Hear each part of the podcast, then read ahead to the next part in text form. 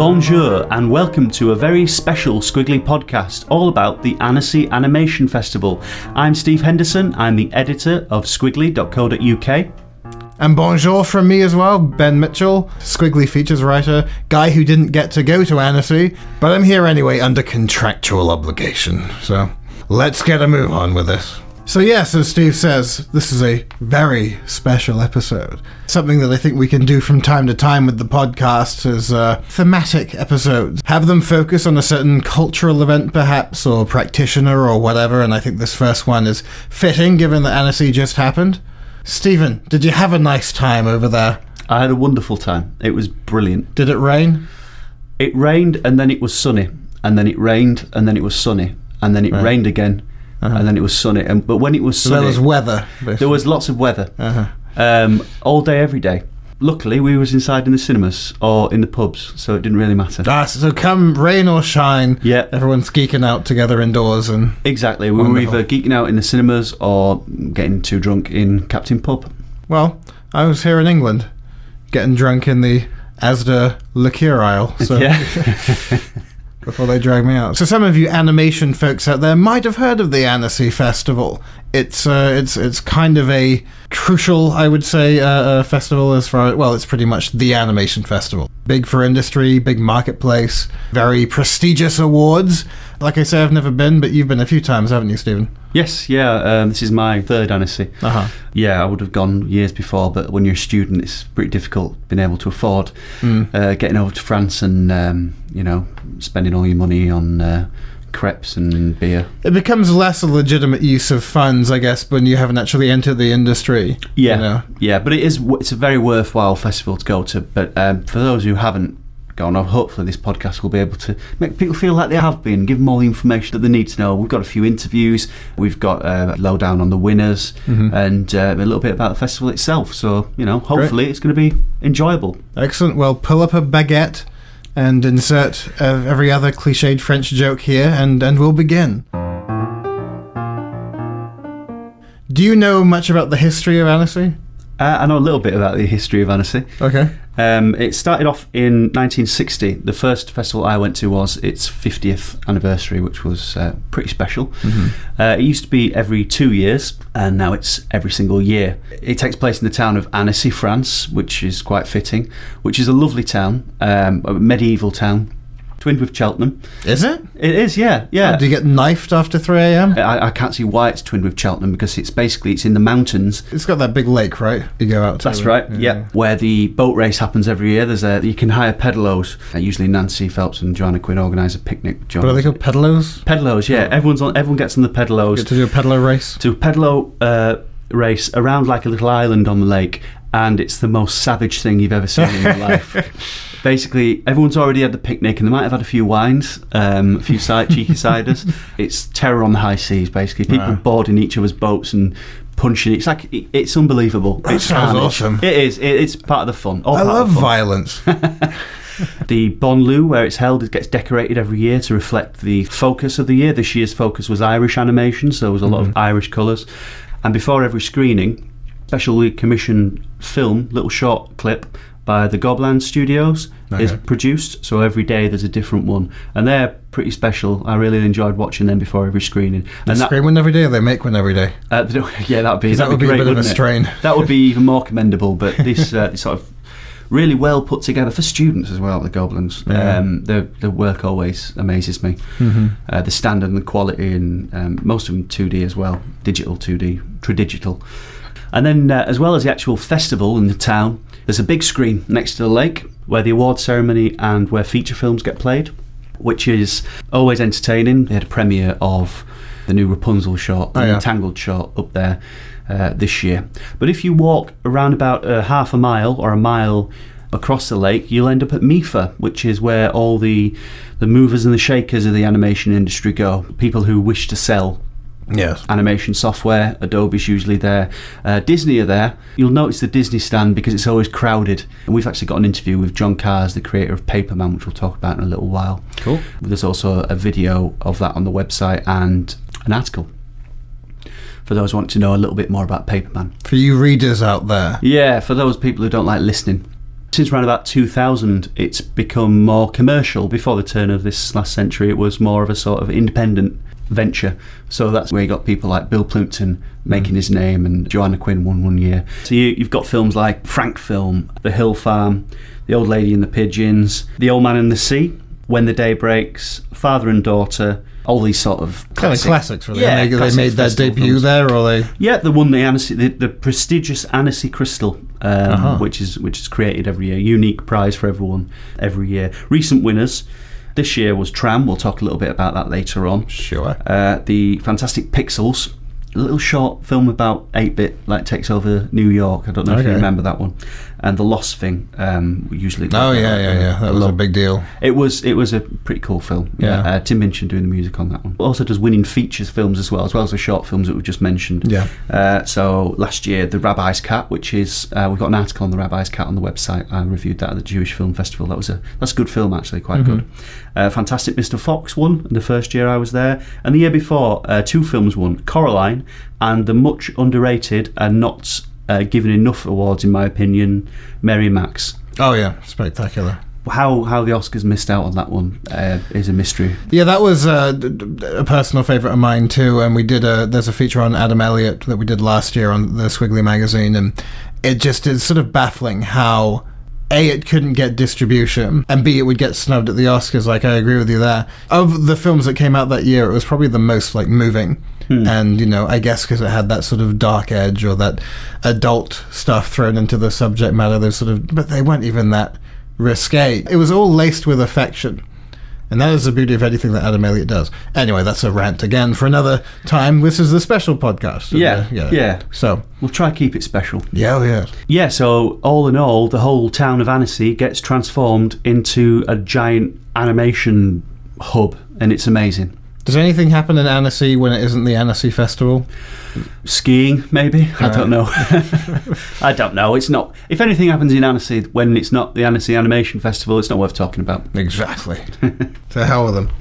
As I'm sure you're well aware, you know Squiggly has the, the written part of the magazine, and that has uh, a lot of great coverage of this year's Annecy by your good self, Stephen. Yeah, very much. Um, so I encourage everyone to give it a good read. It's a great, uh, you know, overall um, sort of a day by day account of, of you know one fella's uh, uh, experience firsthand at the festival. And for those of you who couldn't make it, like me.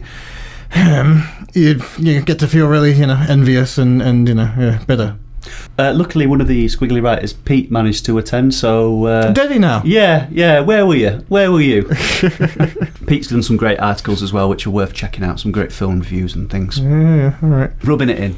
Enjoying Annecy and your No Ben Club. as far as the festival itself went, obviously it's a huge showcase of you know the the world of animation and what's new, up and comers, names, or you know established talents coming out with new projects. Shall we have a look at some of the winners? Because some of these are names of films I'm not familiar with, but maybe you could elucidate. Yeah, yeah, okay. There were some spectacular films this year.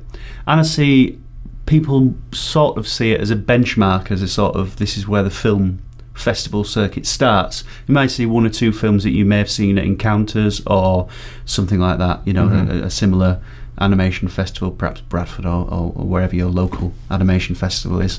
But Annecy is basically this is where they all start. This is where people say, "Oh, I like that film," and, and they'll play it at their festival or, or Yeah. something. they do tend to be quite fond of um, premiering short films. And it's kind of, there are different schools of thought of, you know, you want your film to get into a big festival.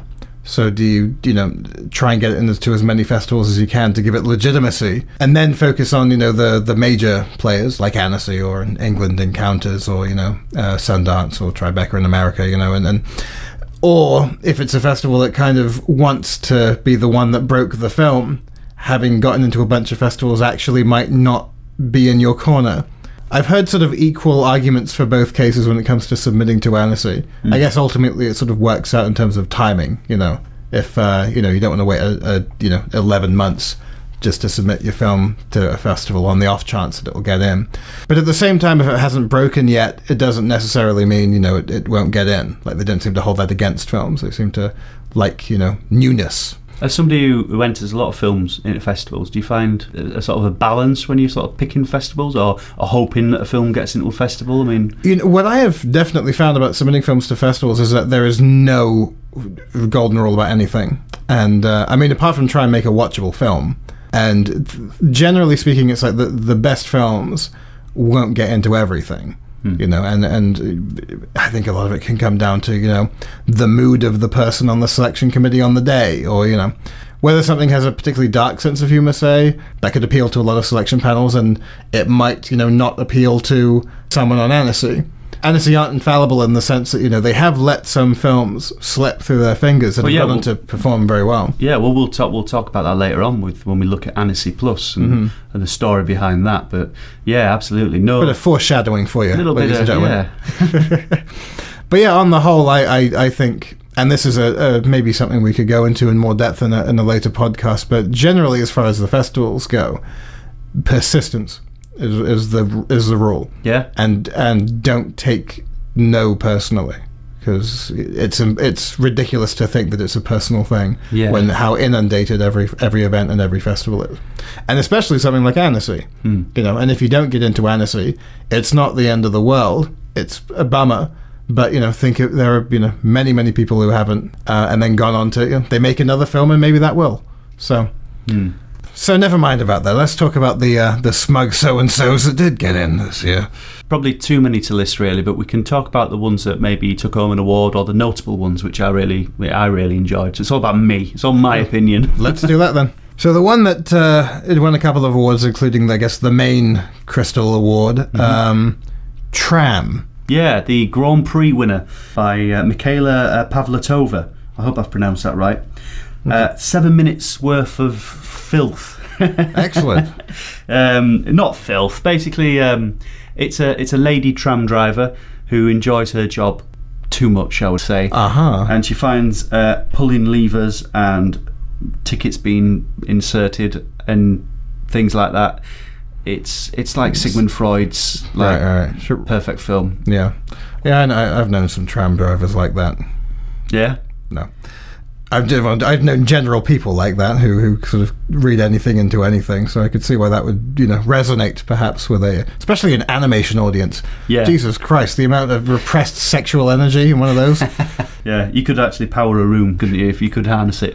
pretty much, pretty Yeah. much. This is what this the all equipment and this podcast is powered by, isn't it? Just- that's just that's just two of us. yeah, I haven't seen the whole film. I saw the the trailer, and it kind of struck me as a bit of a almost like a light-hearted version of like a Ruth Lingford film, almost like that kind of sexual undercurrent energy. yeah. But I think she did do one on like a subway. But this is more kind of like goofy, kind of um, fun animation, like fun is probably cartoony, perhaps. Fun is probably the key word there. Yeah. I think it's a very fun, bouncy, happy sort of.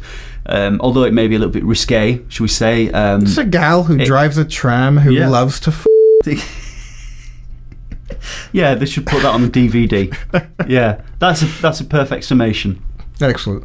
I think of the films there, it snuck up as a little bit of a surprise for the Grand Prix. I didn't really know who was going to win the Grand Prix so far as short films was uh, was going, but um, a pleasant surprise nonetheless, rather than uh, a, a sort of nasty surprise. I'm Do they have they been known to maybe give the grand prize to something that that has more I don't know uh, aspirations of like classiness or abstract stuff or what's the sense of humor like in Annecy? Because I again I get sort of conflicting reports of like some people say that they that they're a bit kind of artsy in general or Well, this is why I was surprised that Tram won because I hmm. thought that Annecy was a little bit rather. I thought they, they may have gone for something a little bit arty and something without a sense of humour. But there were a few fantastic films this year hmm. which I wouldn't have suspected Annecy would have used, let alone gave awards to. I mean, two examples are obviously The Story of Him. Right. That's a fantastic. I love that film, but that's like right up my street sense of humour Yeah. film. Uh, about a guy who just gets drunk all day. and that's the whole film pretty much. Is he drinks, has another drink, and basically. yeah, yeah. I like that one. When I met the director of uh, the story of him, uh, Pascal uh, Perez, Mm-hmm. hopefully I pronounced that right as well. um, I basically said that this film is is Annecy. It's getting up and having a coffee, then having a brandy, then having a coffee, then having a beer, then having a coffee, and Yeah. and that's the, basically what you can spend all day doing in Annecy and, and wa- watching films. Uh, but the story of him is a fantastic little film, just for its sort of That's another winner, right? It won a. yeah, it won an award as well as uh, Una Furtiva Lagrima. Okay. Sorry, my pronunciation is terrible. I'm from Barnsley. What can you do? Well, you know, we, uh, Yeah, by um, Carlo uh, Vogele. Vogeli. I'm terrible. We should, we should try and get somebody in who can uh, who can actually read. And, we're a very tolerant podcast here, so you know we'll we'll, we'll bear with you. Thank you very much. Yeah, so basically, um, it's the story of fish on the way home from the supermarket and um, their their journey portrayed in song. I don't want to spoil it because Okay. it's such a it's such an amazing film to watch, such a wonderful surprise. And the best thing about this film, like the story of him, is the perfect length. Some of the films that I saw this year had problems with length Right. and they just carried on and carried on and carried on for short Yeah, films. yeah, yeah. And but this one's a perfect length. The jokes there, the humour's there. How long is it? It's around about three minutes long. Yeah, that's a good one to, to go for. Yeah. the- I mean, what do you find is is the point in a short film where you start to get a little weary? Like when it's been repetitive or when it's doing it for the sake of doing it. you're more likely to put up with that for like three to five minutes than if it's like ten to fifteen. You know. Yes. Yeah. Yeah. Well, the, the, the best thing about Una Fativa Lagrima, Is there an English translation for that? there's not, unfortunately, no. We're Let's just call it Fish Song Cartoon. Fish Song. The best thing about Fish Song cartoon Uh-huh. is, although it was three minutes long, I was enjoying it that much. I thought it lasted a minute. Yeah. You know when you get that That's- feeling yeah, when something's so cool, by. you're like, oh wow, that's only just happened. I thought it was a minute long, but it was three minutes long. Yeah. It's Uh, kind of a nice compliment actually when you do something that's a little longer, you know, and someone says that they thought it was shorter because then it means that, you know, like you say, it's the time has gone by quicker. Whereas if you did something like five minutes and someone said, "Oh, that was a good ten minute film," then you know they're kind of suggesting that it sort of dragged a bit. You know. Yeah, yeah. So, yeah. I wanted more, but I'm glad that I didn't get more because I think right at the very end, I thought that's cool. That's that's perfect. It does what Yeah. it needs to do, bows out gracefully. A lot of lessons to be learned from this film, I think. Hmm. Something that I think sums it up completely for me, and it's it's something that I think is quite well known now in the animation community. It's a dogma that Bill Plympton kind of put in motion of a successful film in terms of marketability is you know a short one between three and five minutes that's funny, ideally, and um, you know doesn't cost too much to produce. And if you sort of generally follow those three rules, you're going to be able to sell your film. I can only really firsthand think of one example where that's applied, and it's true that was the film that did well. So I think that generally, as a rule, those are the films you should make if you want to make your money back or make you know a profit. I think people who tend to win awards, those are the films that are a little longer, perhaps. Hmm. There's more of a attraction, I think, to that type of filmmaker, the one who wants like the accolades and stuff. I think I'm more into the kind of get in, try and be funny, and then get the hell out of there. Yeah, you know? yeah. Well, Bill Plympton did that this year with a film called Waiting for Her Sailor, and Uh-huh. it's um, 32 seconds long, Okay. but it's the joke.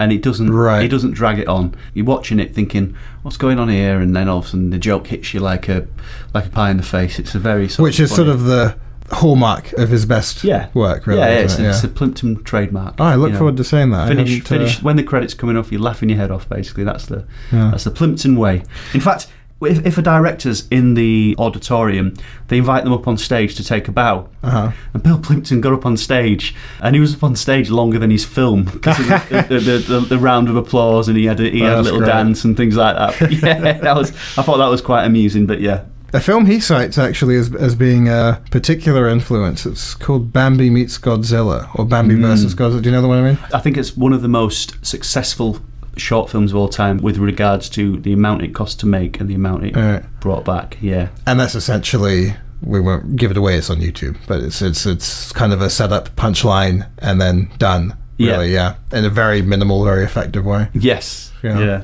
So, any other winners? Yeah. Well, before we went to Annecy, we did a profile. I say we did. Uh, Sharon, one of the squiggly writers, did a profile on uh, Will Anderson uh, on the making of Longbird, which is a, a student film. So that won Best Graduation. If you want to go onto the Squiggly website and see more about the making of Longbird, which is very funny, he does YouTube videos. He did Turkey Dubstep, which is which is hilarious. He also does a a, a, a drunken seagull called Malky, which is like Rab C. Nesbitt sort of. Okay, um, as a seagull. as a seagull, basically. Well, Oh, cool. uh, more of a sort of a Ned. They call them Neds up in Glasgow. More of a, a chava or delinquent, basically. Ah. Okay. But it's very funny, the worth seeing. So Cool. yeah, if you go on Squiggly and uh, look at the making of Longbird article, that's another one of the winners. And Making of Longbird is is the name of the film. It is the yeah Making of, Longbird. okay, Yeah, it's basically about a director struggling with the a creation that he he, he intends to uh, to revive. Ah, so it's kind of meta. Yes, very funny. Excellent. Yeah. Also, it wouldn't be a prestigious festival if it wasn't for the National Film Board of Canada pestering the uh, pestering people, Making their mark. Exactly, making their making their mark with fantastic films, which they always do. Yeah. Um, I do like the National Film Board stuff, and this year's uh, particularly touching film, Edmond was a donkey. Uh, there's a few there from the National Film Board, but Edmond was a donkey. I think it won something this year, didn't it? It, it was a it was a, a particularly moving film about a man who is a is a bit of a nobody. Uh, people always play tricks on him, and uh, Right. he finds himself complete when he's pretending to be a donkey, and it's got a sort of tragic tone to it, and uh, very nice film, worth seeing if you have the opportunity. That's uh, directed by uh, Franck Dion. One of the films that didn't win any awards or anything, but I found it quite fun to watch, quite entertaining. It was a long film; it was around about 15, 16 minutes long. Uh, it was called Oh Willy Right. and it was a stop motion film, but it was sort of like the characters were felt. Okay. Uh, and it was all very well realised. It was a tragic little story about this character, Willie, who's brought up on a nudist camp. okay. Unfortunately, his mother dies and he has to return to the nudist camp to uh, say farewell. And uh, he's lost without his mother, so he returns to the woods. And uh, the most unbelievable conclusion, but satisfying conclusion occurs. It's a very, it's a lovely film. Uh, it didn't win at Annecy, but I'm sure it'll win elsewhere because Right, it's a, yeah. one of these great films. When you see it, you think that's a good festival film. That's got to pick something up. So I think it's coming up a lot with with these as the endings that uh, are kind of satisfying and unexpected. particularly on the longer ones. I think if you've got a satisfying ending after you've invested so much in the film, watching it, then uh, that's your success. That's key to success. I would say, from a viewer's point of view, from Yeah. a sort of reviewer's point of view. Yeah, sure. Sticking with stop motion, there was a film called Second Hand as well. I think that picked up an award by Isaac King. What I liked about this film was that it was stop motion, but the characters were so graphic that they managed to superimpose a 2D mouth on the character and chin and nose and sometimes, you know, well, the eyes actually, without you realizing which parts of it were a model and which parts were 2D. Alright. You could actually tell. You could actually tell, but. Um, You can sort of see like the fusion of, of the stop motion and the 2D, Yeah. more or less. But you know, some of the certain shots perhaps quite uh, ingeniously fused together. You know, Exactly, yeah. And you, you've, you've seen it before. It fits together really well, doesn't it? it's nice to see a marriage of styles in a new way. Well, not necessarily a new way, but done in a way that's fitting and not cliched and not too obvious. Mhm. And also pacing wise. Yeah. I quite liked the way it was sort of timed out. It would go sort of quite fast and then slow and fast and slow, but not in a way that seemed like um, rambly or No. unprofessional. You could tell it was all quite meticulously timed, you know. and it reflected the story, the fast-paced life Yeah. of one guy versus the slow sort of pace of the other guy, Hmm. and it and it was a nice mirroring of the two. It was very very well put together film. I Yeah. say it's worthy of the award. Another film which won an award, which may be worth talking about, was Seven Minutes in a Warsaw Ghetto, and that was seven minutes and forty-two Wow. seconds. uh, black and white film, stop motion, but it uses the same technique as Madame Tootly Plootly. Tootly pootly. Tootly Ploot. You know what I'm on about. Yeah. The one when the eyes are superimposed onto Yeah. the uh, onto the faces. Real live action, what, pixelation, live action eyes Yep. put on top of puppets. Yeah. which is a brilliant way of adding some more adding more depth to some stop motion. Now the stop motion in in Madame Tootly Plootly, Pootly. Pootly, is it? Yeah. Right. The stop motion in Madame Tootly Plootly. We'll get there. The stop end. motion in that film was the stop motion in that film was was great. It was Uh-huh. pretty superb. I'm not saying that the stop motion in Seven Minutes in a Warsaw Ghetto was bad, Mm-hmm. but it wasn't up to the same standard. But what I'm saying is that the eyes gave an awful lot more soul Hmm. to the the animation, and it's you know it's good character animation. Uh, uh, Did you think maybe it was relying a bit too much on that then as a I wouldn't I wouldn't say it was relying on it. I would say that um, Because I'll, I'll be perfectly honest, I have two mindsets about Madame Tutli-Putli. I think that the first half of it is great because it's such a. A, at the time, it was the first time they'd done that. B, the setup was really clever, really kind of intriguing and surreal, and okay, where are they going with this? And then it, it just kind of seemed to, um, if you'll pardon the pun, derail a bit toward the end. It's on the train. That's what the pun is. Um, thank you. is for clarification. It is definitely a film worth seeing, and I think it's a very important film, and I think it's it's one of the NFB's better films of the last you know ten years. But maybe went on that little bit too long. I felt it kind of lost me. I felt that it went a little over my head. Perhaps is why I couldn't engage with it past you know the sort of two thirds mark, and it seemed to rely a bit on symbolism and stuff that maybe you know if you understand it is very effective and very um, and very relatable. I just personally it, it didn't click with me, but I loved it from a visual standpoint, and the music was wonderful and everything. You get roped in very quickly because wow, what a beautiful idea to have these real eyes because you just can't replicate life in eyeballs, you No. know, in in puppets uh, and CG. That's the big complaint about this hyperreal CG is the eyes look Uncanny dead. Valley effects, Yeah. really. Yeah, that's what you get. So you have this. In a way, it's it's it's almost alarming because it's puppets with real eyes, but instead of being uh, disquieting, it's almost sort of comforting. It's like you're sort of looking at something that has a kind of warmth to it or a real soul to it. Yeah, Now you could see why that would be an easy thing to fall back on, perhaps rest on a little bit. Uh, I haven't seen this Warsaw film. I've only seen the trailer, which didn't really give anything away, but it's it was just like a, a shot of, of a kid with the eyes, I, basically. I think I think without without the eyes in this film, I don't think it would have got so far. I don't think it would have got so far as to Annecy. However, the film doesn't really rely on the eyes because the mood that the film creates, uh, with or without the eyes, uh, is a very dark, very disturbing, very deep. Uh, you do feel like you're in the Nazi-occupied Warsaw ghetto, and uh, for that, the film uh, has achieved quite a lot by Right. by placing you in that scenario, which is which is always good if a film can can can get you to believe that the horrors of it all. that's one of those areas of subject matter that you gotta if you do it right you're guaranteed to have a good film at the end of the day Yes. know, because it's still kind of in the um, even though you know a lot of us went around at the time it's still kind of part of the social consciousness you Uh-huh. know nazi occupation and that kind Of, it's still kind of fresh history Yes. you know so yeah i'm interested to see it i will i will reserve judgment until then kind of surprised that it's it's taken this long for another film to use that device because it's been a, about five years now hasn't it Yeah. yeah Well, I would have thought it would have been unique to that film. Yeah, I'm, I'm, I'm sort of surprised, like, but at the same time, if someone was going to do it, I'm su- surprised that someone didn't do it sooner, if you know what I mean. Yeah. I don't know what I mean. so you got to talk to some people. We have some interviews are coming. First up, there's Mr. John Kahrs. Now, uh, who dat? Who that? For those who keep a close eye on Squiggly's work, Squiggly's output, you may recognise the name because we interviewed him last year on my first ever Squiggly assignment uh, at the Annecy Festival last and that, year. that interview was his big break. That was my big break. I don't know about his big break. He'd previously worked for Pixar. So he'd done some stuff before. He'd done one or two things before, yeah. He'd previously worked for Pixar, and then before moving over to Disney, uh, so well versed in um, in animation and particularly um, CGI animation. Mm-hmm. His work last year really concentrated on um, the supervising work they did on Tangled. A, a pretty good interview, I think. And right at the very end, I said, uh, "What are you all working on at the moment?" And uh, John revealed that he was working on a film, but he wasn't allowed to say much else about it. So they always pull that one. They do, yeah. But this film ended up being the buzz of this year's festival.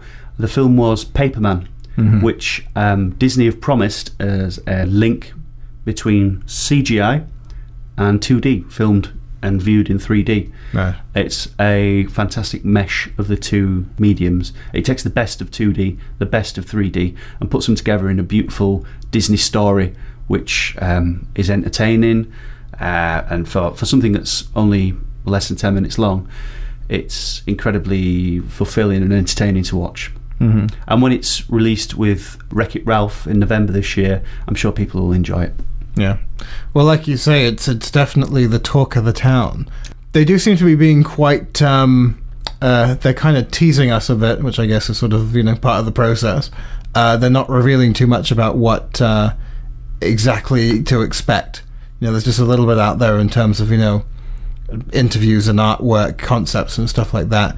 But is there much like final footage out there, or has it is it just for the people who've like sort of I've, Annecy? I've seen the film. I don't really care if any, about anyone else now. Right. I've seen it. You know, that's that's me. Well, done. consider us underprivileged. Oh right, okay, fair enough. Um, well, I can say that from the um, the making of videos which Disney have released, like um, they're called paper clips, Mm-hmm. Uh, and it's John basically talking about the look and the the ideas and things that go behind making the short film.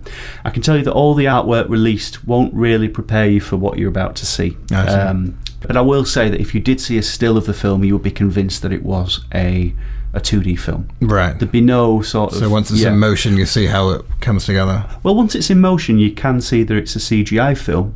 However, you know when you see somebody trying to make a 2D look, like put cell shade on it, Yeah. it's not like that at all. Okay. Not in the slightest. John says in the interview some sort of vector software was created in order for the animators to go over the CGI work and um, create these big long strokes of the pen to make it look like classic Disney. So do they trace it kind of like a Pearce Sisters thing, or is it like automatic? Um, well, the system was in place so that the lines would follow Okay. the CGI character, but that's getting a little bit too technical. the The look of the film is is pretty flawless, really. You Right, can- right. you- you- when I sometimes when I watch a, a, a 3D shot trying to be 2D, I can look at it and I can and it stands out a, a mile off. It didn't bother me at all. So that to me is success. That is, Mm-hmm. Yeah. if so, if I managed to get somebody as, as pedantic as me sold with this idea of the 2D 3GI uh, mix together, Yeah. somebody who people may remember from podcast three, somebody who sits and watches Chuck Jones cartoons or, or Chuck Jones wannabes with the rule book in his Mm-hmm. in his lap, then they've obviously done a fantastic job, and he has. It's a great film, and uh, I really, I really want to sort of say more about it, and but I can't really without ruining it. It's a, I tell you, it's a love story, but it's a sort of will they, won't they, sort of fates To do with paper. to do with paper airplanes. It's it's beautifully put together. Okay. We were incredibly privileged to talk to both John Kahrs, the director, and the uh, producer, Kristina Reed, who had some fantastic things to say about the film. Well, why are we talking about it then? I let's, let's hand it over to the real people.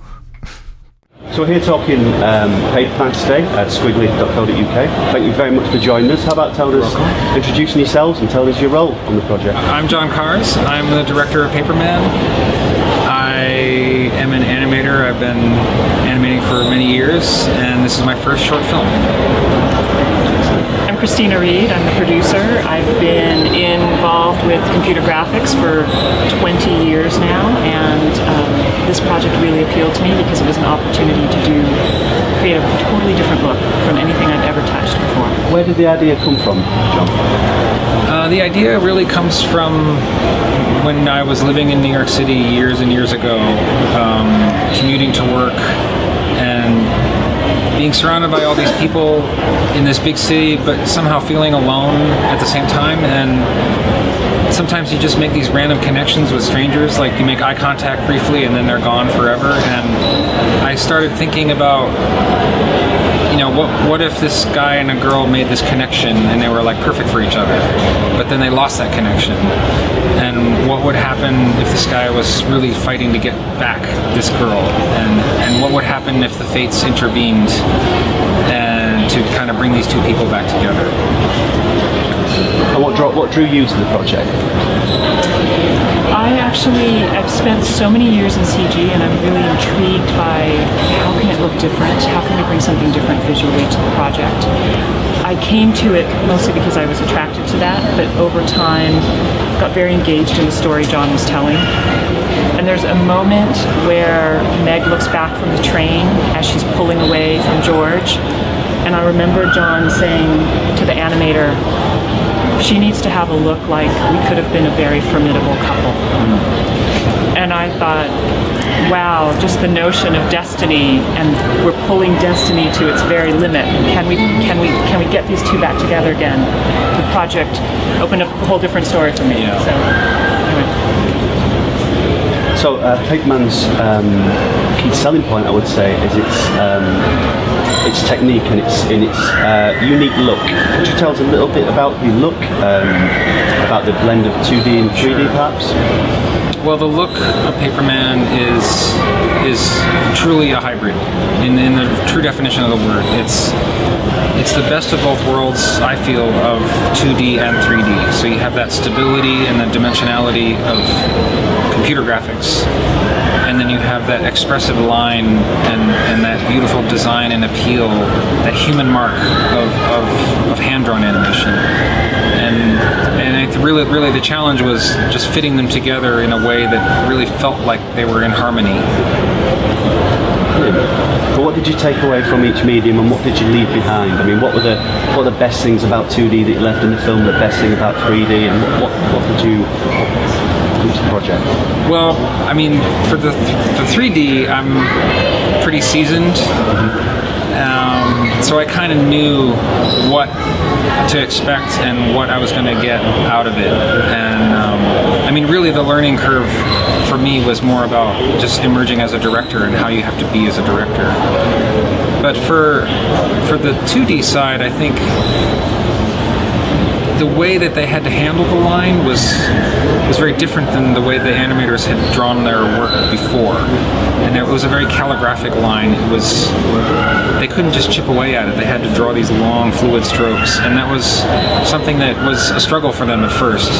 But I think what I was amazed by was just how, you know, the first week you're like, I don't know if this is going to work out, guys, and then the next week they got a little bit better, and then by the third week, the people that you thought weren't going to work out are suddenly the fastest people on the show, and they're doing the best work. And I think just watching them, watching them train themselves and, and rise to the occasion, that's that was the most amazing thing to see that from you know on the 2D side.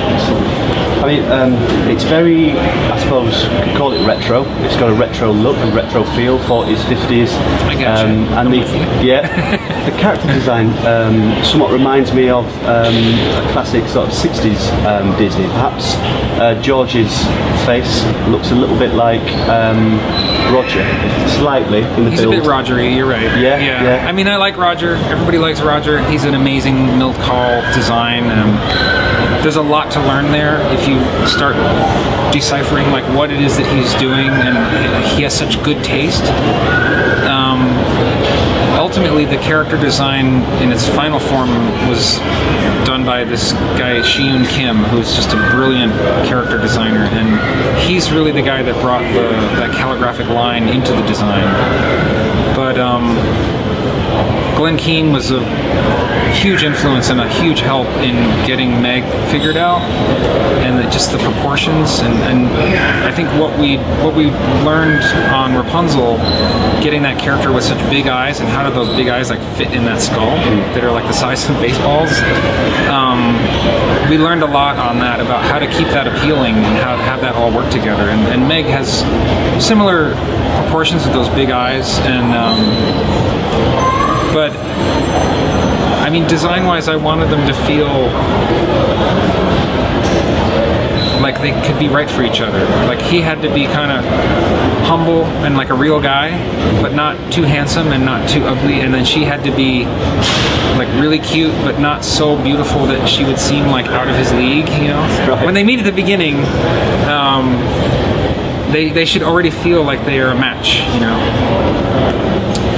When you when you do a short at Disney, you're running in between the big feature productions, and John and I would take this sort of on the road at Disney and show people what we were doing and present it in various forums. And what was amazing is people would just gravitate to our project. So Glen Keane wanted to come and do some tests, and Shi right. Kim, who's a very in-demand character designer for our features, would come and help us. And over time, it just picked up this momentum where everybody was sort of wanting to know what was happening and Yeah. how can I help and what can I do and do you want you want me to fix that rig or would you like me to take a shot or Yeah, and it was. so it just like the hot project in the building because became, it it- for a while drew it a lot of talent. The, yeah, became the little to engine that could Yeah. It's Yeah. kind of exciting Became the talent sponge. Everyone's Yeah, a little bit, begging, yeah. a bit excellent. a little bit Uh, were Disney worried about the style at all? Was, was there any sort of uh, we have slightly apprehensive? 'Cause it's quite a departure from what we're used to um, shot in shorts these days. No, there were there one. were several months where we were exploring what we were going to do and playing with the pipeline and trying different approaches, and we hadn't shown John Lasseter. Um, and it got to the point where it was time to show him our first shot, and it's that close up of Meg looking through the flowers of the plane. And I think there was a moment of, we all love this, and it's taken us a long time to find it. yeah. And God, we hope he loves it too. Yeah. And it was just so exciting when he stepped, he watched it loop over and over again with Ed Catmull, and he sort of said, "Yeah, yeah, I could watch a whole film like this." Right. And we knew we had done it. That's right. That was a big breakthrough. Exciting moment.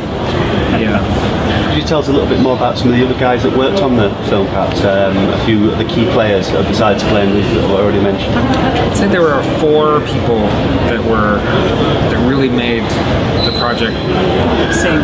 Yeah, I mean, Patrick Osborne is an animator. He worked with me on Tangled, and he's super talented. But he has a he has a way of approaching computer graphics that is really like light on its feet, where he doesn't he doesn't overdo it, and he does things that are really fast and loose and almost like have a raw edge quality to it. And his techniques were really handy in, in in just building the look and the, and, the, and building the worlds because we did that with almost nothing. Like we didn't model very much of anything. It's just like scene flats with texture maps thrown on and stuff. It's very minimal. It doesn't look minimal, but it, it, there's hardly anything there. Um, and then Jeff Turley, who's young art director, he was a trainee just a few years ago. Um, an incredibly bold eye. Like there are these like shafts of light and shadow that he just took that idea and ran with it and made these images and compositions that are so powerful. And the rhythm of the cutting um, like when it's all horizontals and verticals and when it's diagonals and when it's high contrast and when it's low contrast all these great decisions that an art director would make he's right there making them even at this young you know early part of his, his career. He's he's tremendously talented just interrupt for a second about Jeff. Um, we were trying to do something that's very, very much the antithesis of what CG lighters tend to do. What they want to do is bring shape and volume to something. And we knew that if we had done that, that the CG wouldn't meld with the flat lines. So we actually took the CG and attempted to flatten it. And literally, lighters wouldn't. It took them a while to understand the aesthetic. And Jeff would be there every day, painting on their frames and demonstrating how he wanted them to flatten the look and get the stronger contrast lines and remove shadows and just be much more strategic about where they would place lights. So he is really the brainchild behind the light of this film. yeah Are the other two? The other two are Hyunmin and Sarah. Uh, Sarah Airriess and Hyunmin Lee.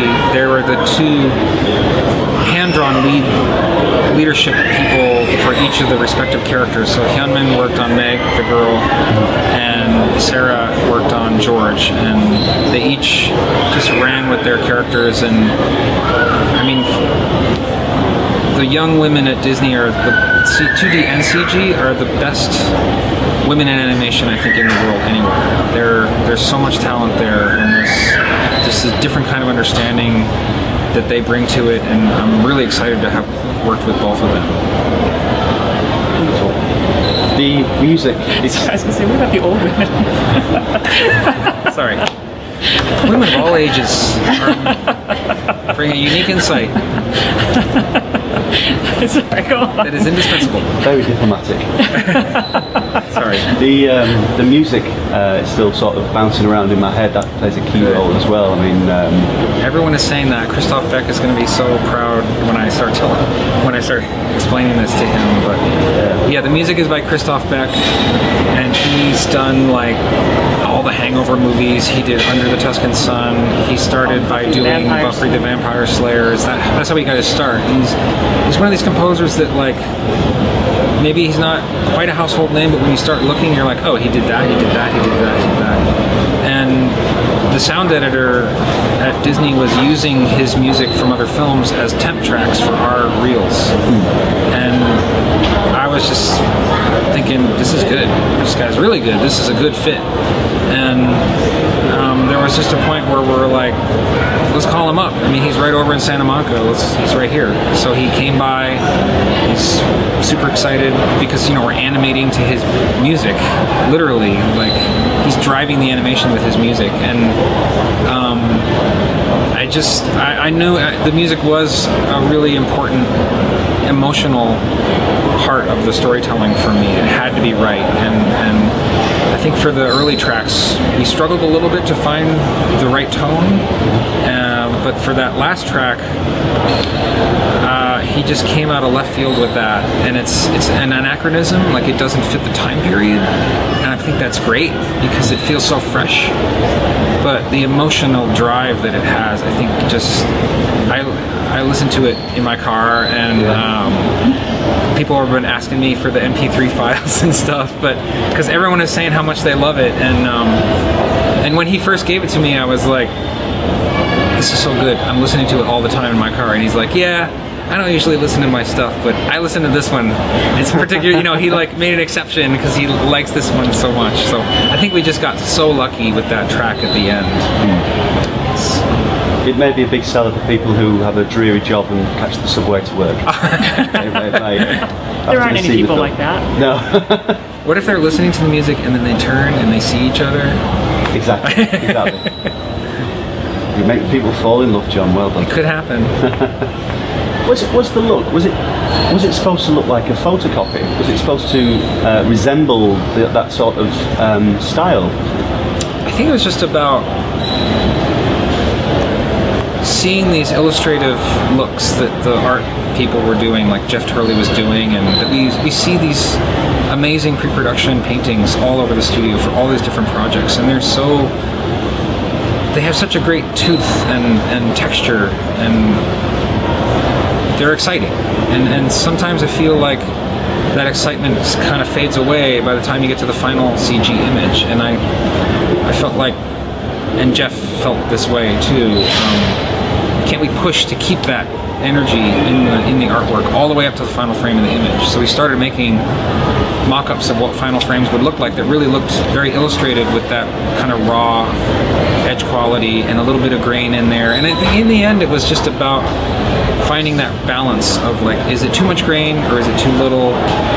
Is it is the edge broken up too much? Does it does the line boil or is it stable? I mean, all these little decisions that you know, the devil is in the details kind of thing.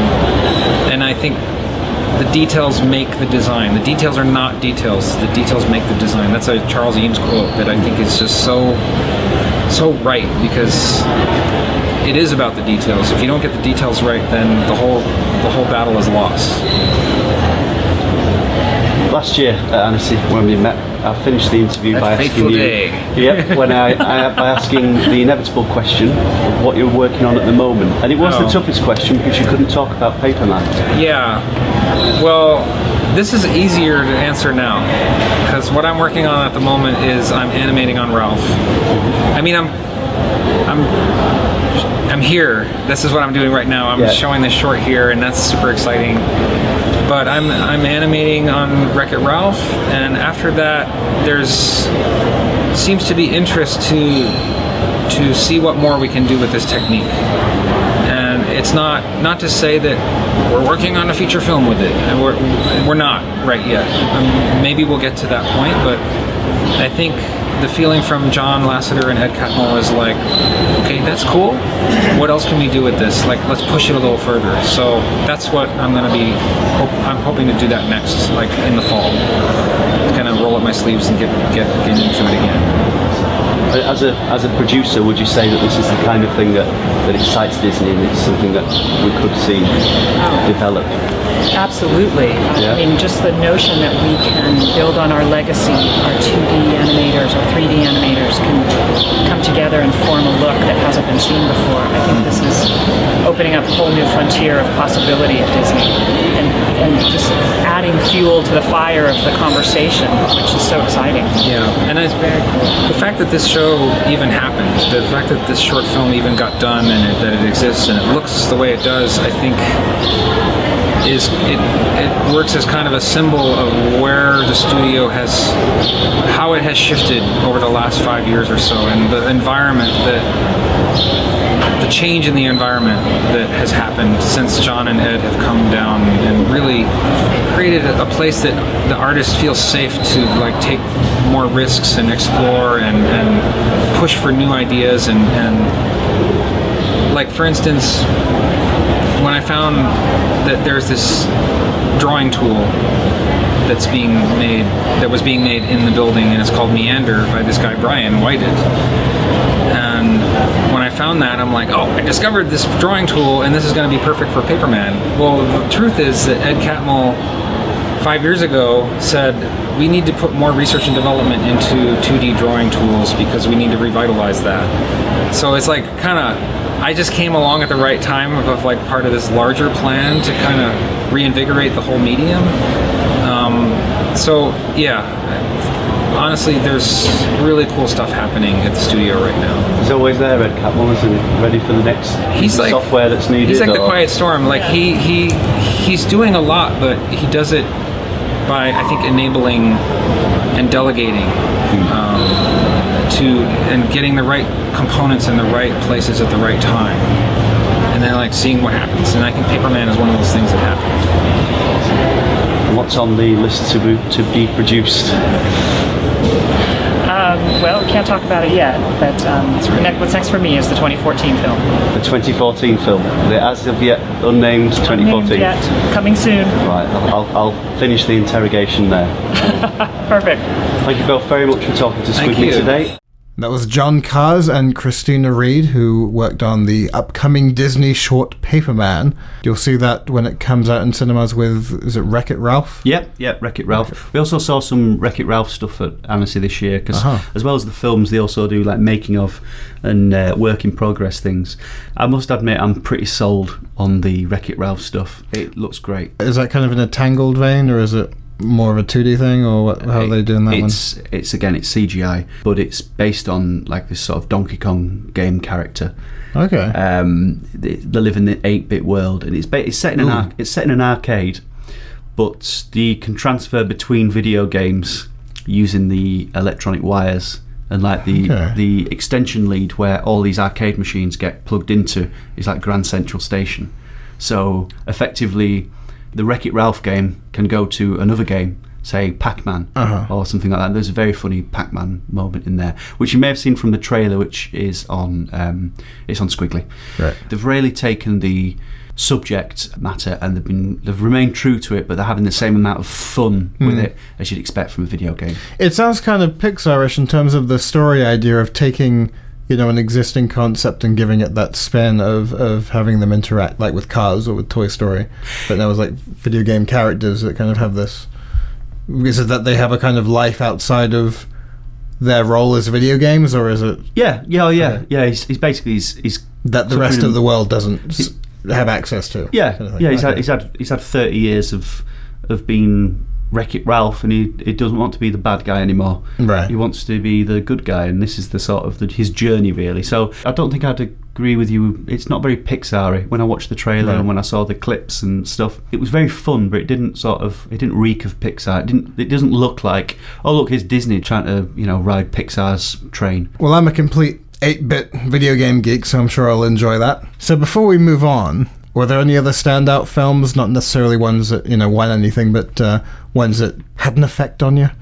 Yeah, uh, well, like we said earlier on, the short ones, one minute puberty, uh, sat in the middle of the films in competition one.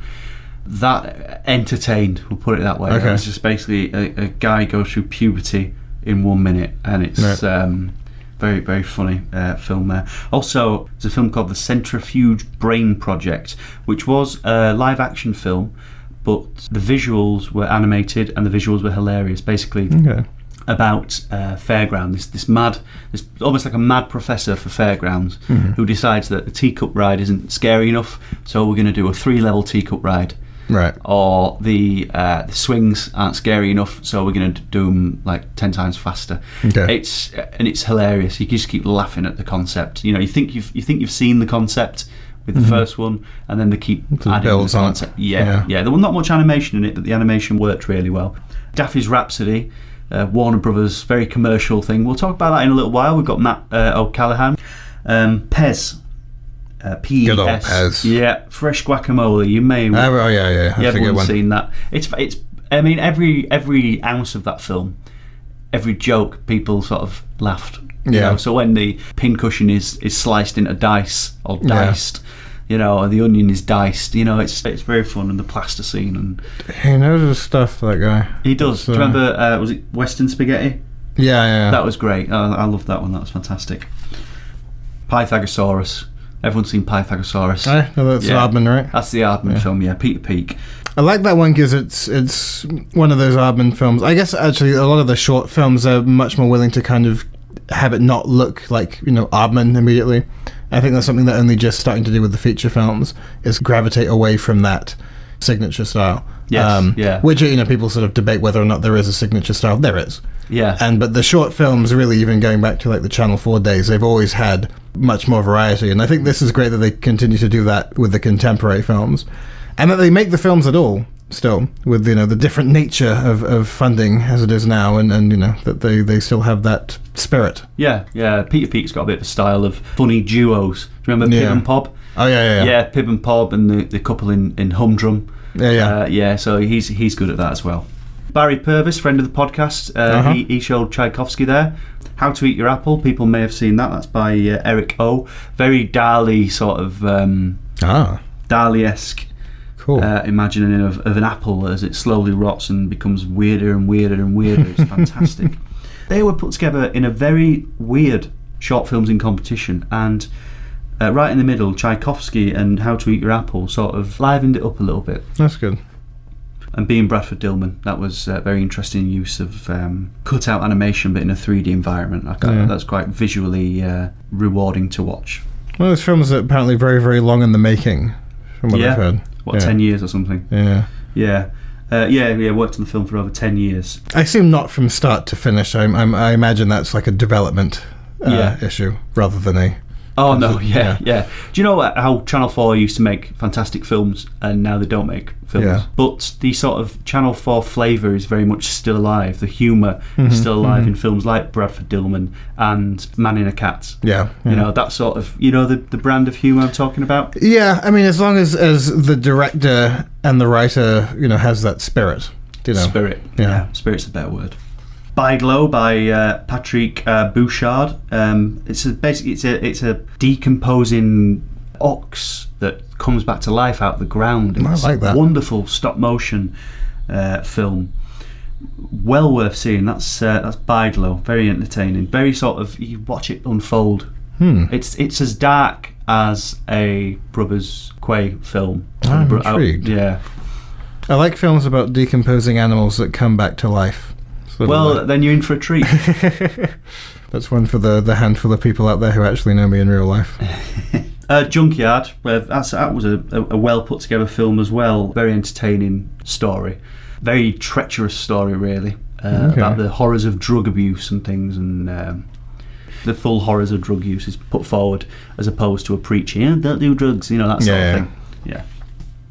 There's some, some fantastic films, uh, but that's the best thing about a festival. You may see some of these at another festival, you may not, and that's the that's the beauty of why you should attend as many film festivals as you can.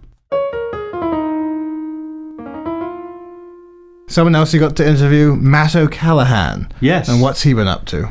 Well, Matt O'Callaghan's a guy who's been responsible for the last few years of the, the Looney Tunes cinematic legacy. So, uh, the film- CGI new shorts. yeah, right? the new Right. CGI shots, not the television series, which we may or These are the ones that play more by the rules. the, by the by the by the rules. Let's read the rule books out. He he, he directed Coyote Falls. Which was very close to Mr. Chuck Jones's. Uh, he managed to capture the essence of the characters. Managed to stick a new slant on it. You know, managed to um, revitalise them. Like I said in the last podcast, he made him a little bit Bruckheimer. So obviously, Yeah. got to play in the cinemas, haven't they? Uh, in for a modern cinema audience, uh, and he put his own twist on them, which will probably be appreciated in later years as opposed to uh, right away. Right. But he also did last year's I Taught I Tore Puddy Tap, the um, Sylvester and Tweety film. Uh huh. Uh, Because the title kind of left that a bit open ended as yeah, to you who it may was have going to thought, be you dealing may have with. thought it was a Pepe Le Pew film. yeah, it was. Uh, yeah, so he directed that as well, Mm-hmm. and he directed this year's Daffy's Rhapsody. One of the best things about these films is that they're using Mel Blanc's original voices Oh wow! taken from um, old recordings, which uh, Matt will go into in the interview. He'll tell us all about where the where the recordings originated from, and that's why they're basically songs. So I Tora Tora Puritat is obviously Uh-huh. a song that was originally sung by Mel Blanc, but obviously it's animated now. So it's like Wow. this time capsule of, of old Mel Blanc recordings that have been dusted off, and the latest one is Daffy's Rhapsody, which very entertaining. What were these originally recorded for? Ah, we'll find out in the interview. But uh, Okay. yeah, Well, that shut me up. yeah. well, they were originally recorded for kids' LPs, basically. They, Right, they put right. it on, and I'm glad they've been animated. I'm sure they were entertaining for a kid in the 50s or 60s listening. Yeah. Yeah. What else has Matt done? Matt, you, he directed uh, Curious George. Do you remember that from a few years ago? The, Yeah. the feature film. Uh, nice to see a, uh, a 2D feature in the cinemas. Uh, very soft film Mm-hmm. Right. with Jack Johnson Doing doing, the the music, music, and, yeah. and, and Will Ferrell playing the uh, playing, Playing Will Ferrell. playing Will as- as Ferrell he does in every movie. yeah, it was a nice, uh, charming film, which Mhm. is uh, yeah, not offensive or anything. Not as madcap really as the Looney Tunes characters. He started off working for Disney, so he's worked on Basil of Baker Street or The Great Mouse Detective as it became, and he also worked on Little Mermaid and stuff. He's also created his own stuff. Uh, you can see the Itsy Bitsy Spider on YouTube, which we watched earlier on. What do you what do you make of that? It's a good film, wasn't it? Very of its time. Yeah. sort of early 90s and it's interesting like you'd be able i think to pinpoint the year within a two or three year sort of margin Yeah. just from the design style and the animation style hard to explain exactly why but if you have a sort of memory of, of what was going on in TV animation and film animation, the what then would have been considered a, a contemporary um, cat and mouse chase, except it's a you know exterminator and spider chase kind of thing. Exterminator, played by Jim Carrey in 1992, way back Whatever before happened, he. whatever happened to that guy? Yeah, yeah, but played by Jim Carrey. It's interesting talking to Matt, finding out a little bit about um, the process involved Mm-hmm. in in bringing these classic characters to life. Because as if you listen to the last podcast, me and you had a very long discussion about. Um, Well, it was kind of a recurring theme in the whole in the whole podcast, talking to Nancy Beeman about you know her sort of take on animating characters that had already been established, and talking to you know Billy West on you know doing voices of characters Mm-hmm. that had already been established, and uh, and Billy West was in Daffy's Rhapsody. he was, right? yeah, he played uh, Elmer Fudd. Yes. So there you go. Everything ties together. Uh, we, we we plan it meticulously. So let's have a listen to uh, Matt O'Callaghan. My story's not that um, original. There are a lot of guys like me who, uh, I was a young guy who liked to draw cartoons and uh, was led to Cal Arts in, in California and um, started learning about uh, filmmaking and animation. And that school was affiliated, or still is, with uh, Walt Disney Studios. And um, they offered me a job, and uh, I started to work as a, a young, eager animator, and uh, kind of just you know went in through their little program. They had a little introductory program to kind of get the guys going, and then that led into um, working in on some of the films. And I think one of my first jobs was um, Mickey's Christmas Carol, where I worked as uh, Glen Keane's assistant. So I got to work under the master himself and um, learned quite a lot from him. And that kind of just started my career. And, and then I worked on The Little Mermaid and uh, Great Mouse Detective and Friend Roger Rabbit. So I was there for several years. Brilliant. Oh, what sequences did you work on? Did you have any particular favourites during that, that decade? It was great when I worked uh, on uh, Great Mouse Detective because I got to work. I got to work with Glen on the villain Ratigan, so that was a lot of fun. Uh, working with uh, Vincent Price's great uh, vocal uh, performances, it was amazing. So that was very exciting. Uh, then I got sort of in this niche where I was doing the uh, the action stuff. So I had storyboarded all the climax and the on the clock sequence at Big Ben, and and that was a lot of fun. And then I started when I finished that, we went into the Little Mermaid, and uh, I think one of the first things I storyboarded was the action sequence where the shark is chasing Ariel. Then I boarded for quite a while on that show, all over the place, And then I was given the animation to, to uh, work on for the shark sequence. So I wanted something different because I had storyboarded it and animated it. So I said, please give me something different. And then they somebody else had aborted the uh, chef sequence. So I sort of took that and reworked that a little bit. So that was very exciting. And then they gave me some of the Prince Eric character to animate too, which was uh, very different kinds of animation uh, in one movie. So I was very lucky where I, I, I had a variety of things to do on the show. So it was very exciting.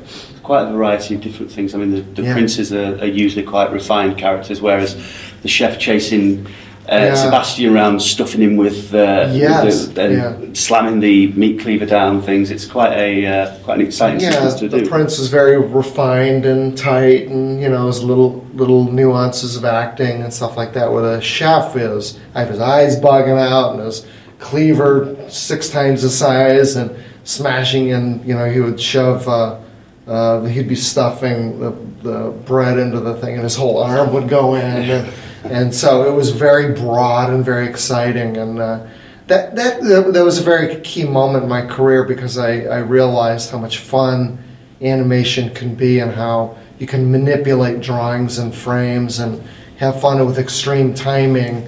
And um, as you know, if you flash forward to my what I'm doing now, you can see how that directly applies to um, the path I've taken to get to where I'm at now. I suppose it, it, as a sort of follow-up question to that, do you have a favourite style of animation? Uh, would it be the fast-paced action stuff, the more refined stuff, or, or do you enjoy it all? The fast-paced stuff obviously is more fun, um, but I think I get, you know, I like the, doing the variety. I think the acting is just as much fun as the broad uh, animation, um, and it's they're both equally as challenging and uh, they're very rewarding. I mean, I, I love when you get a great acting scene, and but I also love uh, very comedic, violent, you know, uh, uh, scenes as well. Moving on a little way down the line, you directed Curious George. How was that? That was quite a, di- a different film. Nice, nice sort of family, uh, cozy film. I would, I would Yeah, call it. um, um, Curious George was terrific because uh, you know when you're you're assigned with um, uh, properties that exist in the world, and you have Curious George book. Now, Curious George, when you think about it, they're books either you first readers are reading, like young children, or they're, they're um, like parents or grandparents reading to young children. And so I think it's very important as a filmmaker to understand your audience.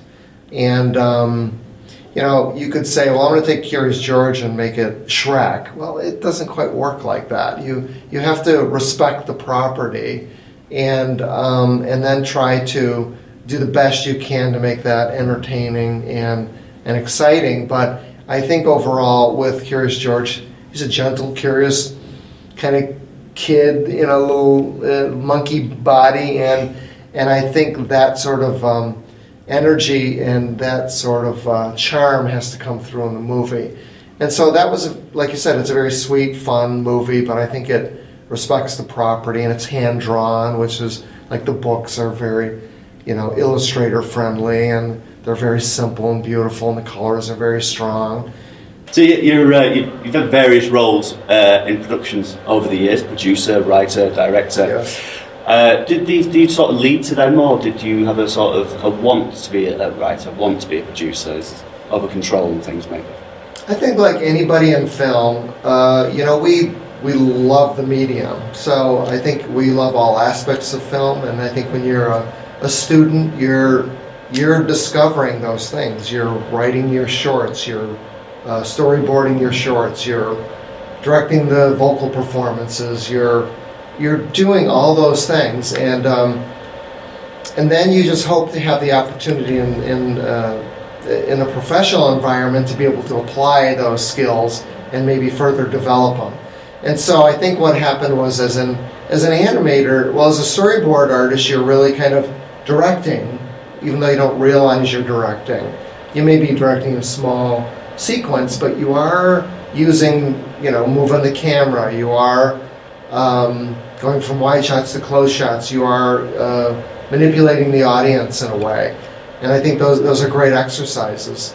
And I think when I got my first short to direct, when I actually got something to literally like actually direct, it was a, a very it was a short called The Itsy Bitsy Spider, and it was about a sweet spider and an exterminator and the spider's trying to protect the little girl who's being abused by her uh, piano instructor, and so she comes down to to help the little girl and the and the uh, the woman, the piano instructor, retaliates and calls the exterminator, and now you got the little spider against the exterminator, and we had Jim Carrey as the voice of exterminator, so it was really fun, and um, that was great because I got to do everything in a very small package, and. Uh, then I went into television and I spun that off into a television series.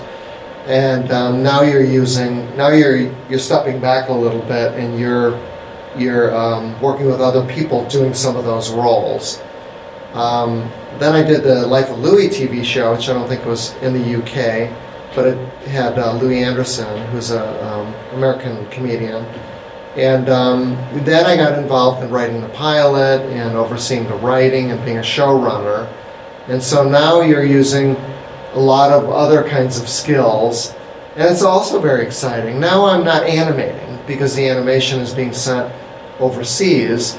So now I have to switch gears and, and be the, you know, work on the writing and the stories and the characters. And so now you're kind of developing another part of your brain a little bit and then those experiences right there in television sort of helped me as a director on Curious George and Mickey's Twice About Christmas and uh, Open Season 2 because um, it gives you a little bit of confidence about that part of the business. And um, television is very important because television is very fast. And so you have to make a lot of fast decisions and you have to trust your instincts and um, hopefully your instincts are going to be good. Excellent. We're here at Annecy 2012 um, with Daffy's Rhapsody. Yes. Which is a um, well, it's, it's the Looney Tunes characters back basically. It's the latest in the shorts that you've been directing. Yes. Uh, last year, I, I taught I taught Puddy Tat. Uh, it got to the final ten for the Oscars, which was yes. quite exciting for, for, for quite a commercial film um, in respect to some of the others that were that were there that applied to that? Yeah, um, I've had a little bit of uh, fun with the Warner Brothers characters. They first brought me in a couple years ago to, um, and they handed me. Uh, they said we need to make uh, Coyote Roadrunner shorts, and that was very cool. When I actually went in for the interview for that, it was it was sort of interesting because. Uh, I feel like a lot of people when they say, you know, we're going to make new Coyote Roadrunner shorts, and we want them to be CG instead of 2D and we want them to be stereoscopic. And then I sit there with this look on my face, like pretty much anybody would. And they go, Well, that's not the reaction we're looking for. And I said, Well, let me ask you one question. I said, Do you want to do them like the old shorts, or do you want them to be like politically correct, which is a little softer? A little, they go, No, no, we want them to be like the old shorts. And I go, All right, then. now that sounds exciting to me. And um, so I, I, got the job, and I think a lot of it had to do with my little itsy bitsy spider short because it was in that same flavor of, uh, of um, violence. But uh, that was very exciting because now I have these characters that I grew up on Chuck Jones, and these guys are heroes to us. And now I'm being handed this thing, and it's a new medium. You know, I mean, it's with the CGI, and now they have to have dimension and and texture and all these things that they didn't have then. So my, my big goal for these these shorts was I don't care if I have all these new tools, it has to feel like the old shorts. It has to have that same timing and in the same sense of fun and, and violence and and so that was what I was after. It wasn't about making you know Matt O'Callaghan movie. It was really about taking um, that property and again respecting it and trying to do a brand new version of that where people like us go, yes, that's the same feeling I had when I was a kid. It's a new package, but it's the same feeling, and that was what I tried to uh, go with. And, and I think we were fairly successful. And one of those shorts was shortlisted as well. We had a lot of success with those, and people, I think a lot of people were genuine in saying that you know what I was a little skeptical about when I heard you guys were doing these things, and hey, it was a lot of fun. I, I thought you guys did a good job. So that was really fun because I, I think the the diehard animation people are going to be the toughest on you. And then that led to the the new shorts, which I can Yeah. further keep going. Excellent. Yeah, well, sure. Yeah, the uh, the new Looney Tunes shorts, cinematic shorts, they are um, different to the uh, Looney Tunes TV uh, style. They, Yes. se- they seem to be a lot more. Um, should I say loyal? Is that safe? A lot loyal to the to the brand. I mean, did you? You obviously research your. you- You've read, read Chuck Amuck. You've read. You've researched Yes. them quite well. Yeah, I mean, uh, in defense of the TV show, uh, you know, you you have different guidelines for television, so they they can't do the the violent slapstick that I can do in the theater, and and they have like half hour formats, and I have four minute formats, and so it's completely different. So. And they're trying to stylize it a little bit so they don't look like they're just old cartoons that they're showing again. So they have slightly a, a different um, objective than I, I do. When I, uh, again, af- after doing the Coyote Roadrunner and, and um, proving that I didn't want to stylize the characters, that I just simply wanted to take the characters that we all know and love and basically uh, give them dimension and textures, enough just to sort of be able to put on a, a big screen. Like when you when you take uh uh the characters and you blow them up real big and they're in CGI and stereoscopic, they have to have detail to them so they hold up. Otherwise, they're going to look flat and it's going to look kind of cheap. So that's why we've given them the, the little feathers and, and the fur on Sylvester and and the glints in the eyes and and we've given them iris iris colors and stuff which the original ones did not have. And so we're just trying to basically when you look at and you go, yeah, of course it's Sylvester, of course that's Tweety Pie. They do look a little bit different, but they're just they, they work for the the screen, and um, we're very happy with it. In regard to just the sensibility, uh, yes, absolutely. My my model is just watching a ton of those old shorts and getting that feel again, and, and making sure that again I'm not doing something that breaks what they established. That again I'm just sort of honoring honoring it and respecting it. All that said, I don't want to just rip them off and do what they did back then. Mm-hmm. I have to do something new, and then I have to put myself into these cartoons and my storytelling, my sense of timing, my uh, um, staging. Um, so, because I have to direct it, so I have to have a little personal touch to it. Uh, one of the uh, the main things about these new shots is the Mel Blanc uh, Yeah. starring um, in these in these shots, which is fantastic to, to have such a gift really from from the past. Um, Yes. uh, you know, singing singing as well, singing I told I told put tap, singing Daffy's Rhapsody. I mean, did you sort of what what material were you given? Were you given these off the old old radio shows or something, or These songs were like recorded in the early 50s. And they were on like, um, you know, children's LPs. And uh, they, they consisted of little songs and little radio plays. Like, you know, because you can't see anything. So, you know, there's an announcer and, and Bugs Bunny is going over to the window and he's opening up the window. And you hear Bugs Bunny goes, There's a carrot. I'm to go get that carrot. So it's like those kind of stories.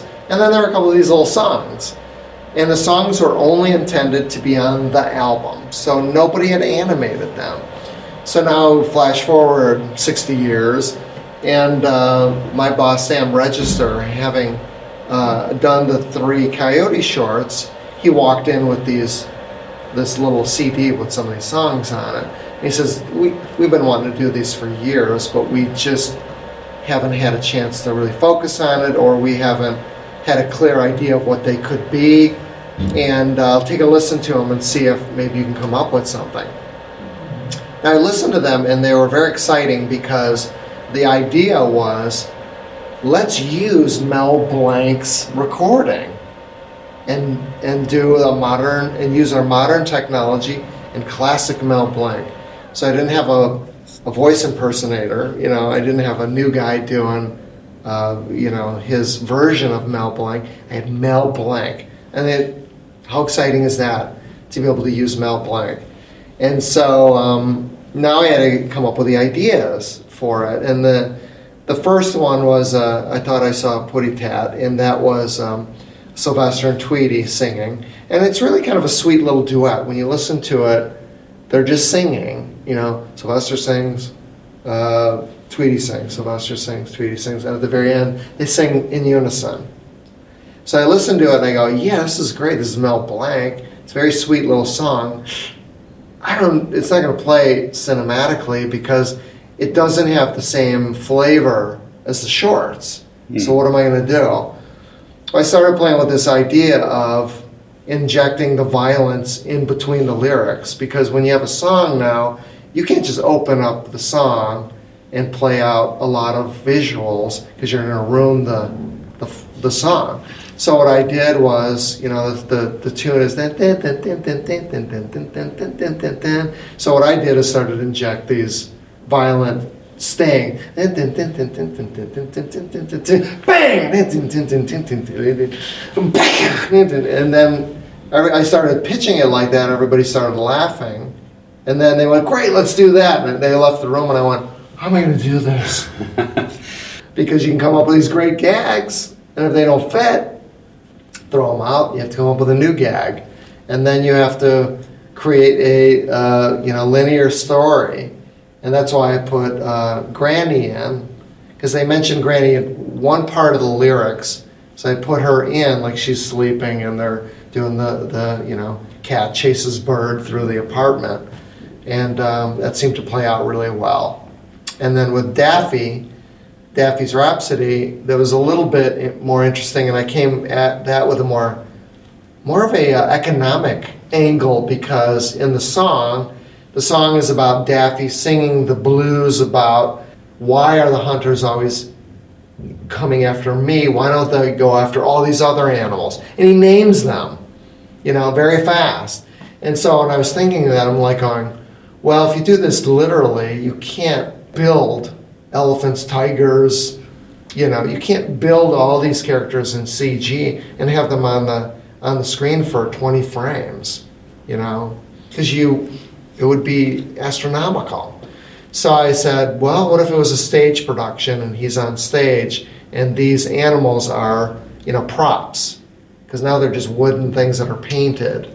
And that became more economical. And because it's so uh, big and, you know, operatic, it seemed to make sense that it was on a stage.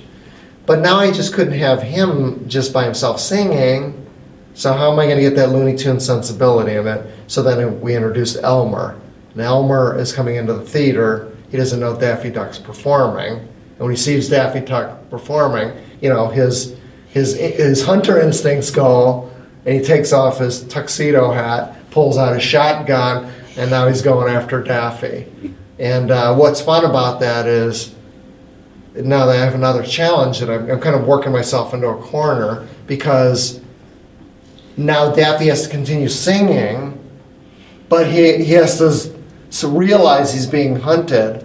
And so the showman that he is, he's not going to stop singing in front of his audience, but now he's got to deal with Elmer. So now you have that Looney Tunes classic chase thing. And uh, it's, it was a lot of fun, and hopefully, when everybody gets a chance to see it, they'll uh, enjoy it. Do you think the characters will continue? Uh, I know you're not with Warner Brothers at the moment. But if it did continue, you know, uh, are there plenty more um, Mel Blanc recordings? Maybe Bugs, uh, Foghorn, Leghorn, all these yeah. characters that are, are, available. Yeah, well, it would be great, and I, I know they're going to continue. Uh, um, hopefully, I'll be involved. You never know, but. Um, these characters are just too great. They're too iconic. They haven't gone away, you know. Um, they there's sort of peaks and valleys there are dry moments where we don't see him, and then somebody gets the idea, and and, and the Warner Brothers agrees to it, and then they come back, and you know, several years ago you had the Back in Action movies, and uh, um, you know, so Space Jam. I mean, every once in a while they're going to show up, and I think Warner Brothers uh, values these characters, and they're obviously um, uh, still making merchandise. So I don't think they're going to go away. Uh, the shorts have been fantastic, and um, I hope I hope we do more of them.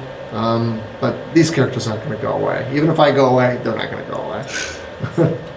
Well, what are you working on yourself at the moment? What's your goals? Well, I've just started to work with Illumination, um, and I've only been there a few weeks. I don't really have something yet, and I'm working in their development uh, department, and so hopefully uh, I can get back into some long form things. Love the shorts, love them, love them, love them. Um, but I also have done long form as well, and and just like I love the storyboard, I like to animate, I like to direct, I like to, you know what I mean. So I love to do the shorts, but I also like to do long form storytelling, and and hopefully I'll get a chance to do that at, at Illumination as well. Excellent. Uh, Matt O'Callaghan, thank you very much for talking to Skwigly today. Enjoy Thank the rest you. of Annecy. Thank you, I really appreciate it. Thanks, Steve. That was Steve interviewing Matt O'Callaghan about his recent work reviving the Looney Tunes uh, ensemble. Good stuff. Yeah, yeah. Uh, um, just one of the one of the many films playing at Annecy this year. Mm-hmm. Yeah, good year for film, I think. But not all the films can make it. Where do all those rejected films go, Steve? They all go in the bin. Uh huh. As well they should. if you haven't made the Annecy cut, you're just not good enough. But some films make it through to Annecy Plus, mm-hmm. or Annecy Plus, as uh, it is Exactly. pronounced by one of the um, co-founders, Bill Plympton. It was set up a few years ago. It has absolutely nothing to do with the Annecy uh, Film Festival. It's a joint project between Bill Plympton and animation writer Nancy Phelps. Basically, films that don't make it through Annecy for whatever reason get to be played in front of an audience. They get to be appreciated Well, by an films. audience. Well, not all the films. Obviously, it'd be a very long program if it Yeah. was all the films. But the films, It's an it's an extra sort of program Yeah. for you know to give people who who perhaps should have gotten a shot a shot. Mm. You know what I mean? yeah, and it's it's great watching these films uh, with an audience. Mm-hmm. Um, it's usually in a pub garden. And they put up a sheet in the, in the garden and they just project it onto the sheet, and everyone's drunk, and all the creators are there, and then there's a competition to see who wins. There's live music. So basically, films that don't quite make the strict Annecy programming guidelines might appeal to Bill Plympton or Nancy because it's it's split in 2 Uh, Nancy, Including some of Bill Plympton's own work. I think that's kind of how we started it, really, wasn't it? yeah, well, it, it started off when Guard Dog wasn't allowed into Annecy, and Guard Dog went on to um, get nominated for an Oscar, didn't it? I think it's generally you know considered one of his best films. Yeah, know, yeah, it's, it is. And last year, Morris Lessmore wasn't selected. He went on to win the Oscar. right. You know, this is this is. but it did make it into Annecy Plus. it made it into Annecy Plus, along with another film, didn't it, Ben? And what film would that be? A film called The Naughty List by um, a certain Mr. Ben Mitchell. Oh well, there's no accounting for taste. yeah, Obviously, that's a lovely little uh, uh, uh, perk. I think it's pretty obvious at this point that I'm a big Bill Plympton advocate. So you know, to to be part of that side of the Annecy universe is is pretty pretty nifty and very humbling and very gratifying. But unfortunately, I didn't get the memo, so I wasn't able to go. But um, I'll continue, I'm sure, to be rejected from Annecy in the future, and I'll, I'll continue to send films his way in case I get to be included again. I do get the impression that it would be very much my vibe, the whole Annecy Plus. thing, Yes. you know. the vibe is very entertaining. The films are there to entertain you.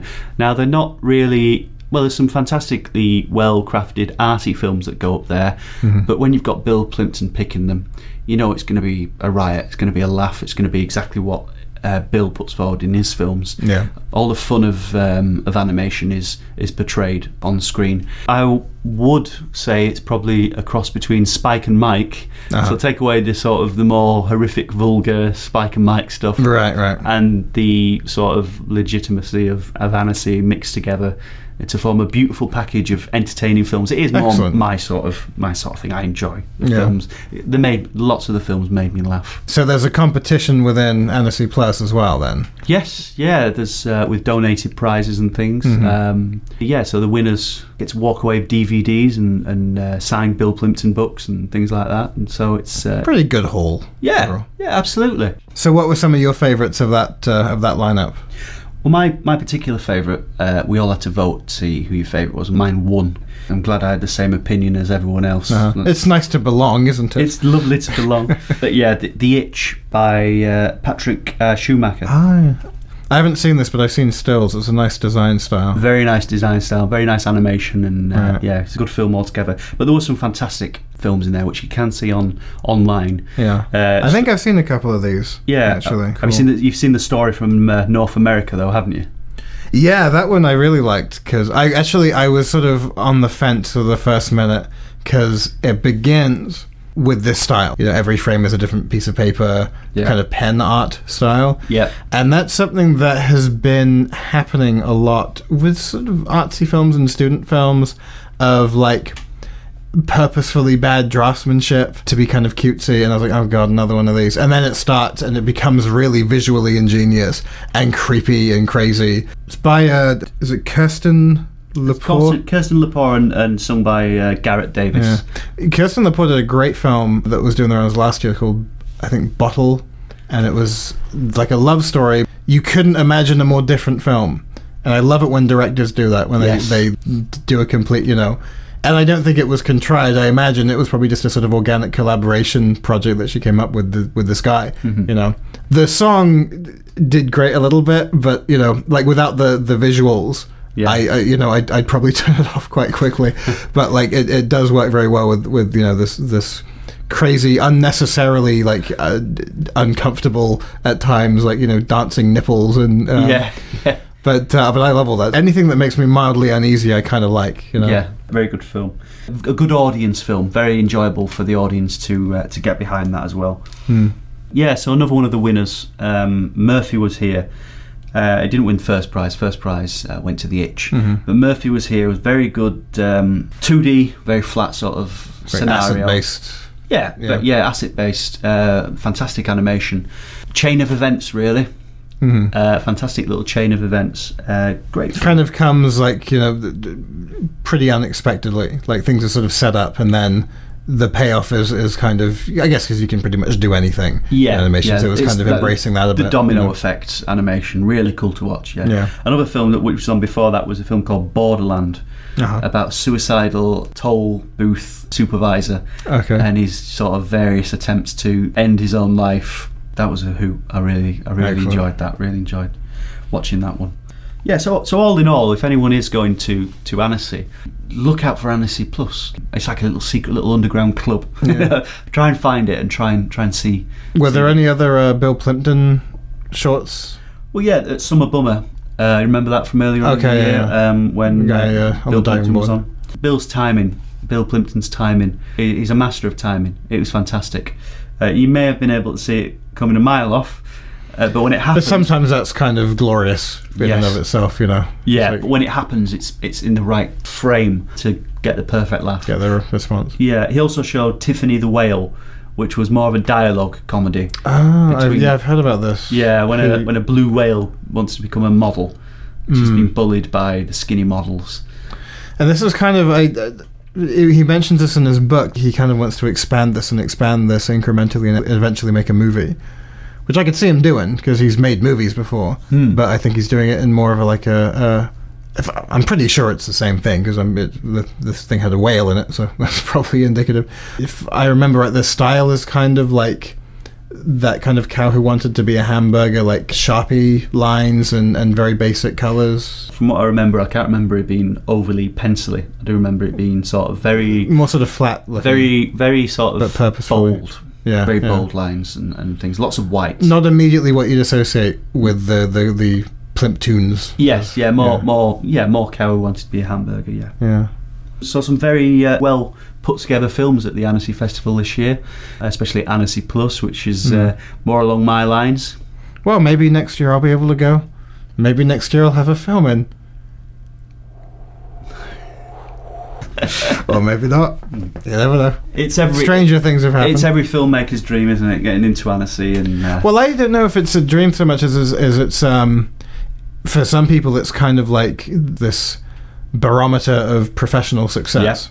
Yeah. you know. And uh, I think because I'm I'm very much in the auteur filmmaker um, supplementing my filmmaking career, such as it is with you know freelance gigs and frog hopping and stuff like that. I'm a little more laissez-faire about that whole thing, but it would be lovely because it sounds like a great big party, you know, and, and that's what all these these good festivals are, the Stuttgart ones and Encounters over here, and you know, it's it's it is nice to have that excuse to meet new people and uh, um, and go somewhere new, somewhere where you wouldn't otherwise, you know, find yourself. So yeah, Knockwood, we'll all be going next year. Yeah. one big happy Skwigly family. Big Skwigly road trip. Oh. So we come to the end of our very first Skwigly Special Edition podcast, our Annecy special. Why not check out the website for the various supplemental articles and uh, features and coverage that we uh, did on the festival? Thanks very much to John Kahrs and Kristina Reed for taking part in the interview, and also a big thanks to Matt O'Callaghan for his uh, participation in this podcast as well. As always, this podcast was presented by myself, Ben Mitchell, and Mr. Steve Henderson. Music was produced by Wesley Allard, and this podcast was edited and produced by Ben Mitchell. Oh, that's me again. You can catch me on Twitter at Mr. underscore S underscore Henderson. And you can catch me on Twitter at Ben L. Mitchell. I have to do the underscores, otherwise it's Mrs. Henderson, Uh huh. and that's my mother. Good to clarify. So until the next proper Skwigly podcast, Au revoir. yes, that.